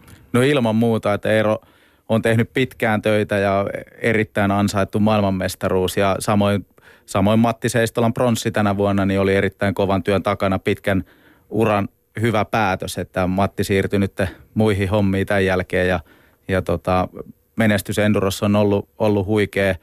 Nyt tällä, tällä hetkellä niin meillä ensi vuonna niin jatkaa Remes edelleen MM-sarjassa ja siellä on nuoria pyrkimässä sinne ja se on kovan työn takana, että ne pääsee vakiinnuttaa paikkansa siellä. Niin ja varmaan sekin on jo kova työ, että joku pääsee nuorista EM-sarjaa ajamaan. Että kyllähän tota, näitä luokkia on aika paljon ja mahdollisuuksia aika paljon ja Enduros taitaa olla sitten jotain tämmöisiä nuorten EM-sarjaa ja on, on, on niin kuin kauheasti erilaista, että siinä taas menee maalikko helposti sekaisin. Joo, luokkia on paljon ja sitten on EM-sarja, MM-sarja – harrastajia on paljon, jotka, paljon semmoisia nuoria, jotka oikeasti haluaa päästä eteenpäin ja ihan niin kuin missä tahansa urheilussa, niin kilpailu on tosi kovaa ja, ja sinne pitää olla erityisen lahjakas sekä harjoittelemaan että, että muutenkin, että pystyy pääsemään. Niin ja nyt langan päässä on yksi, joka tekee Enduron kanssa valtavasti työtä, eli hyvää iltaa Vesa Kytönen. Iltaa iltaa. Tota, pidähän nyt semmoinen kolmen lauseen mittainen hissipuhe siitä, että minkä takia enduro on se moottoriurheilulaji, joka on, on kova juttu? No endurohan on, on tota, sillä mielenkiintoinen, että, että sitä ajetaan, ajetaan, että se on aika vaihteleva. Ajetaan, ajetaan tota moni, moninaisissa maastoissa ja, ja se tekee siitä tietysti haastavaa ja täytyy harjoitella monipuolisesti. Että ehkä siinä. Ilmeisesti sopii myös niin kuin aika moni moottoriurheilulaji, mutta enduro kai ei ole myöskään tytöiltä ja naisilta suikaan kielletty. Ei ollenkaan, että suosio on kasvanut selkeästi, että, että, tota, että on tullut, tullut nuoria, nuoria naisia mukaan ja, ja tota, sehän on vaan hyvä asia. Enduro, jos joku näistä moottoriurheilulajeista, no tietysti oikeastaan kaikki, mutta enduro jotenkin, niin se on pitkäkestosta. Siinä pitäisi mielen pysyä koko ajan hereillä, kun, kun, kun ajetaan ja, ja tota, se on hyvin fyysinen laji. Onko meidän huippuendurokuljettajat tällä hetkellä, onko ne fyysisesti semmoisia huippuurheilijoita kuin ehdottomasti pitäisi olla vai voisiko sille puolelle vielä tehdä töitä? No totta kai aina on varaa tehdä töitä. Eero nyt on, Remeksen Eero hyvä mittari, että, että Eero on varmasti tällä hetkellä kovassa kunnossa ja nuoria on tulossa. Mutta just niin kuin sanoit, niin, niin tuohon, tuohon puoleen täytyy kanssa, kanssa, kanssa tota, kiinnittää huomioon, että homma helpottuu aika paljon, kun jaksaa paremmin. Niin ja sitten se on vähän niin, että moni taitava kuljettaja luonnostaan jaksaa aika pitkään, mutta sitten se yksi oho, eiku ja sitten kilisee, niin, niin sen välttää, jos, tota, jos se pulssi pysyy vähän alempana. No ihan selkeästi, että kyllä siinä yhteys on, on sillä asialla, että on hyvässä kunnossa. Mitä tota, mikä tällä hetkellä niin kun Enduron osalta, miten näet, kun sitä noin vahvasti teet, niin missä ne isot haasteet on tällä hetkellä? Laji on hieno, perinteet on hienot, se sopii eikä ole ihan äärimmäisen, no tietysti kallista on kaikki, mutta ei ole äärimmäisen kallis, että et enduropyörä ja ralliauton hinnaero on kuitenkin vielä jonkunlainen, niin tota, mutta missä on isot haasteet Vesa Kytönen? No No tällä hetkellä näyttää, näyttää muuta aika paljon paremmalta, mutta ne haasteet tietysti puhutaan koko ajan siitä rahasta. Ei se ole pelkästään, pelkästään tota, totta kai resurssit siihen, siihen ja mahdollisuus sen tekemiseen, niin siinä täytyy tietyn verran olla sitten sitä, myöskin sitä rahaa, mutta mitä mä nyt sanoisin, missä ne on? No laitetaan nyt vaikka sitten se se talousasia yhdeksi siinä. siinä. En mä nyt oikein osaa sanoa, että harjoittelu on, sitä pystytään ja onneksi on porukat on lähtenyt, lähtenyt jo ja, ja tajunnut, että jos maailmalle mennään, niin pitää mennä sinne, missä ne kisat on ja nyt on selkeästi nuoret lähtenyt sitä haastetta niin kuin sieltä, sieltä poistamaan ja, ja tota, se on hyvä asia. No mitä sitten ennen kuin Tomi pääsee ääneen, niin mä kysyn vielä sen, että, että kun meillä on siis kansallisia kilpailuluokkia ja, ja tota, sitten on EM ja ajetaan MM ja ajetaan ties mitä, niin onko nämä seurattavissa keskenään? Pitäisikö näitä luokkia, pitäisikö meidän esimerkiksi kansalliset luokat olla samantyyppisiä kuin EM- ja MM-luokat? Mitä sä näistä asioista oot mieltä? No ehdottomasti, että ei meidän tarvitse keksiä, keksiä uusia, uusia, että mennään ennemminkin niissä mukana, mitä on, että, että pysy, pysytään vaan, vaan siinä ja sitten seurataan sitä trendiä, mikä on, on niin kuin menossa. Että mun mielestä suunta on tällä hetkellä oikeinkin hyvä, että, että pysytään näissä nyt ja, ja aletaan, aletaan vaan tekemään töitä sen eteen, että aletaan pärjäämään. Mites Vesku, kun sulla on laaja näkemys ja laaja kokemus tästä moottoriurheilusta ja moottoripyöräurheilusta, niin, ja nyt tekin olette Espanjassa leirillä, siellä on hyviä nuoria, nuoria leireilemässä, niin tota, tämä lajien niin tämmöinen yhte, yhtenäisyys motocrossi enduro osalta, niin miten sä näet sen, että miten nämä lajit pystyy tukemaan toisiaan? No, no totta kai ehdottomasti, että crossin kauttahan tähän mennään, mennään pitkälle niin kuin enduroon ja, ja tota, kyllähän se äh, on niin kuin hyvinkin tärkeää, että, että aloitetaan ajoissa, ajoissa niin kuin sen crossin kautta. Ja myöskin trial on hyvä apu, että nyt on Enduro, kun on mennyt niihin ekstriimi, ekstriimi hommiin, niin siellä on triali taustaiset kaverit, niin on hyvinkin vahvoilla ja kyllä vaan kaikkia lajeja tarvitaan niin kuin enduro, endurossa, että mun mielestä tosi hyvä, että, että pystyy niin tekemään monenlaista ja monen lajin kautta.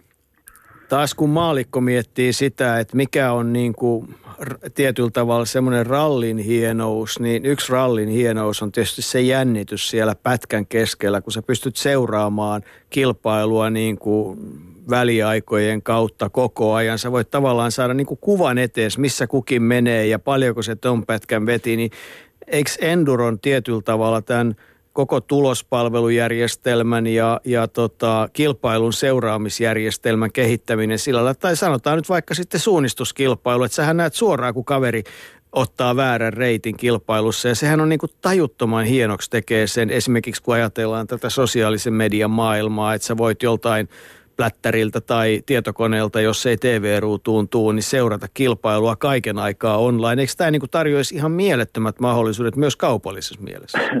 No joo, kyllä, että meillä on, on periaatteessa käytössä jo tällä meidän oman tiimin porukalla on sellainen seuranta, seurantasysteemi ja siitä on suunnaton hyöty oli niin kuin esimerkiksi Päijänneajossa, että et pystytään vähän, vähän sitä tietää, missä se kaveri menee, että ihan, ihan tervetullut asia olisi ihan, ihan laajemminkin se, että sitä pystytään, vielä vähän kehitetään, niin sitä pystytään tarjoamaan sitten jatkossa, jatkossa myös muille, että siinä on semmoinen, että semmoinen mahdollisuus on periaatteessa olemassa. Kun miettii vaan sitä, että niin kuin Päijänne kuitenkin aika moni suomalainen tietää, että päitsi ajetaan, niin, niin jos siitä saisi tämmöisen tietynlaisen kulttituotteen, jota seurattaisiin, niin, niin edelleenkin mietin sitä, että kyllähän se niin kuin yhteistyökumppani rintamalla ja muuten antaisi ihan. Ja kun toinen asia, mikä tulee mieleen, on se, että kun lajissa on aika tiivis yhteisö, että kun konkreettinen esimerkki, kun tehtiin tarinaa edesmenneestä ikävä kyllä Mika Aholasta, niin, ja tehtiin puolen tunnin ohjelma, niin sen nettikuuntelu oli niin kuin määriltään ihan valtavan suurta. Eli teillä on tämmöinen hyvä iso perhe ja yhteisö, joka tämmöinen perusmassa olemassa, niin voisiko sitä vielä voimakkaammin tietyllä tavalla hyödyntää sitten tällä tavalla? No kyllä, ehdottomasti, että kyllä, kyllä siinä, siinä olisi ihan selkeä paikka, että kuulostaisi järkevältä. No miltä näyttää oman tallin jutut ja, ja muut ensi vuotta ajatellen? No kyllä ne oikeastaan näyttää niin kuin tosi hyvälle, että, että tota, meillä, on, meillä on hyvin motivoituneet kaverit, sitten meillä on hyvät laitteet ja alkaa olla yhteistyökumppani asiatkin kunnossa, että meillä, me ollaan aika, aika lailla valmiita ensi kauteen. Eli valmiita putsaamaan pöydän, niin kuin sanotaan vai? No kyllä semmoinen tarkoitus olisi, että näin tullaan tekemään. Ei muuta kuin tota, te ette sitten joulupukkia tarvikkaa ollenkaan, mutta siitä huolimatta, niin, niin tota, mitä mainioita joulua sinne teidän suuntaan ja, ja tota, hetken aikaa joulurauhaa, mutta sitten taas kovaa harjoitteluun käsiksi. Joo, kiitos. Kiitos. Ylepuheen urheiluiltaa. Tomi Konttinen, Moottoriilto valmennuspäällikkö, lähteekö nyt lapasesta vai, vai ollaanko me vielä suunnilleen asian tyngässä kiinni? Ei ihan asia ytimessä ja tota, tässä näitä, ketä, kenelle on tässä soitettu ja juteltu, kenen kanssa on juteltu, niin tota, ihan, ihan just siellä mennään, mikä on niinku tärkeintä, asiaa tässä moottoriurheilussa sekä niin kuin harrastamisen, kilpailemisen huippuurheilun kannalta. Nyt kun on miettinyt näitä asioita, niin, niin tota, okei, maailman huippu menee maailman huipulle ja siellä on tietysti maailman huippuvälineet, mutta entistä enemmän tulee mieleen se, että, että sitä ajamista voi niin kuin oppia ää, aika tavallaan niin kuin, en voi sanoa vaatimattomin, mutta, mutta tavallisilla välineillä. Että et ei sen enduropyörän, crossipyörän, trialpyörän, edes RR-pyörän tarvi olla ihmeellistä, mutta se valmentautuminen, se ajamisen oppiminen, se ajamisen perinteen siirtäminen, se fyysisen valmennuksen, ää, ravintoasioiden, kaikkien näiden. Onko tämä nyt se sun iso haaste työssä?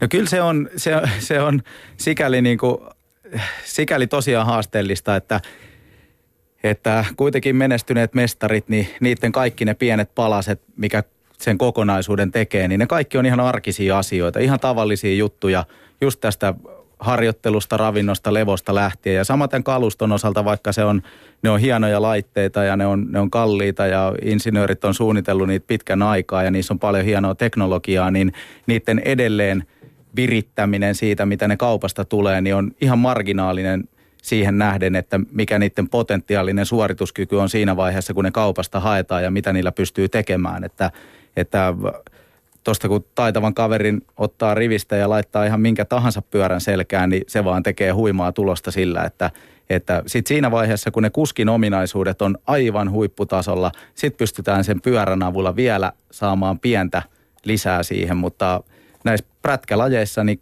kyllä ö, pääasiassa niin se kuski on niin kuin se, joka tekee, voisi sanoa kaiken työn ja, ja määrää sen tuloksen. Antti Pyrhönen, en tiedä kuulitko mitä Tomi Konttinen äsken sanoi, mutta jos kuulit, niin tota, mitä olet mieltä? Moi moi. Kuulimme itse asiassa, mitä Tomi tuossa vähän loppuun sanoi, että just tuli lähetykseen mukaan, mutta tota, kyllä Tomi tietää, mistä puhuu ja, ja tota, sen verran kuulin siitä tekniikasta, niin, niin tota, ehdottomasti oli, oli huippukuski, niin pystyy tekemään periaatteessa meidän lajeissa offroad ja motocross, niin varmasti varmasti huipputulosta oli sitten periaatteessa pyörä, pyörä mikä hyvänsä tai pyörämerkki, mutta, tota, mutta, mutta sanotaanko taas sitten kovalla työnteolla, harjoittelulla ja, ja tota, kaiken sillä muulla, niin sillä, sillä pystyy tekemään sitten monesti sen suuremman kierron sitten itse sillä teknisellä laitteella.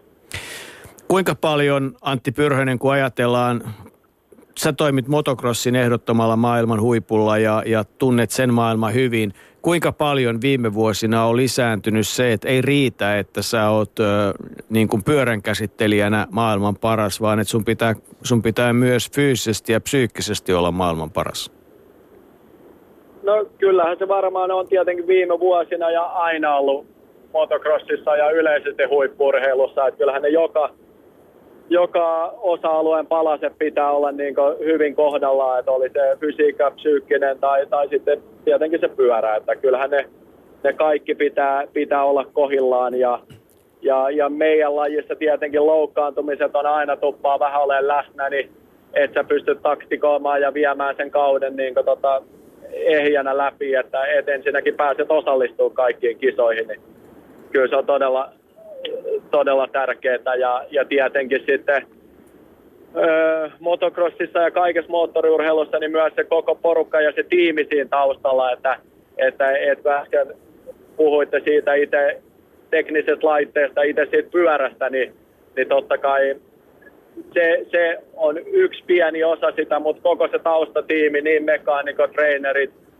yhteistyökumppanit ja kaikki, kaikki koko se muukin tavallaan tiimi siinä ympärillä, jotka mahdollistaa sen, sen, tota, sen homman ja mahdollistaa sen periaatteessa tien menestymisen, niin pitää olla niin kohillaan. Että, et se on niin kaikkien niiden, niiden palasten summa periaatteessa ja sitten se loppu, loppumenestys.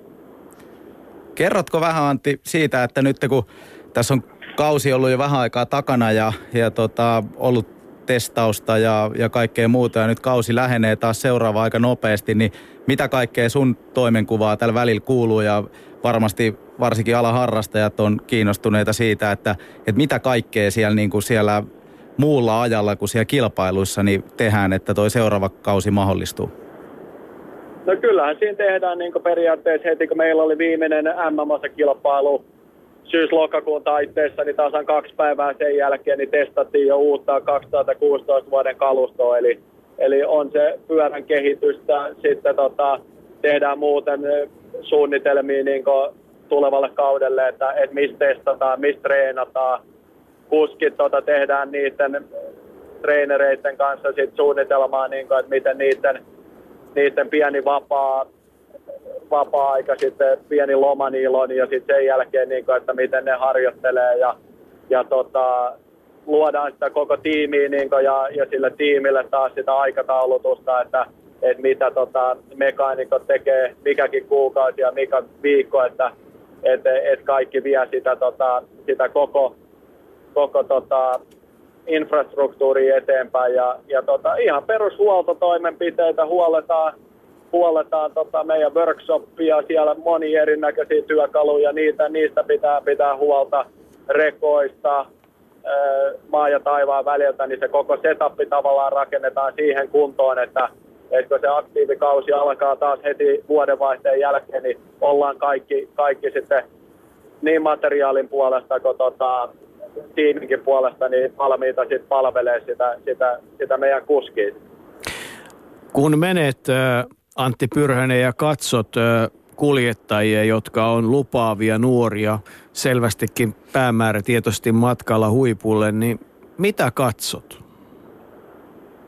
No kyllä mä tietenkin katson sitä, että et, et totta kai se kokonaispaketti pitää olla kohilla, että se kuski on motivoitunut, tekee töitä sen lajin eteen ja, ja, ja tota, että silloin on, on tekniikkaa, taitoa, ynnä, ynnä muuta, ynnä muuta. Siinä on me, monia eri osa-alueita, mutta kyllä mä siltikin niin katon myös sitä, sitä tota,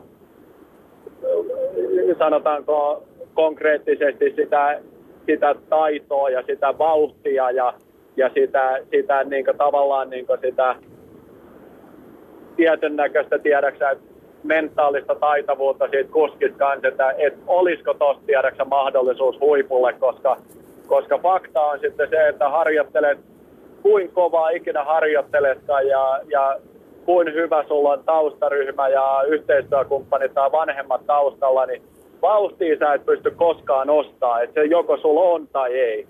Niin, tota, mm. niin, niin se on periaatteessa sellainen asia, että pitäisi yrittää niin niistä, niistä juniorikuljettajista löytää ne parhaat, että et, et, että sellaisia hiomattomia timantteja, että kun ne tulisi meidän tiimiin, meidän infrastruktuuriin, niin me huolehditaan se kaikki muu, kunhan sä tuot sen valtavan työ, tahdon ja taidon itse tähän, niin, tota, niin, niin kyllä sellaisia asioita siinä tulee, tulee yritettyä, niin kuin, että löytäisi.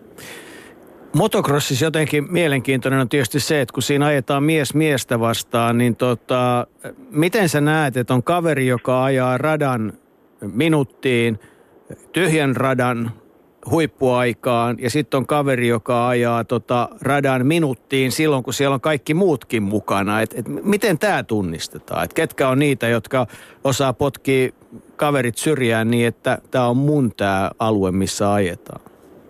No joo, tuo on aika hyvä kysymys silleen, että, että se on justiinsa, että se voi pukea sanoihin, että kuka on kisakuljettaja ja kuka ei. Että, että toiset on tavallaan syntynyt siihen, tiedäksä, tota, että haluaa kilpailla, haluaa olla paras.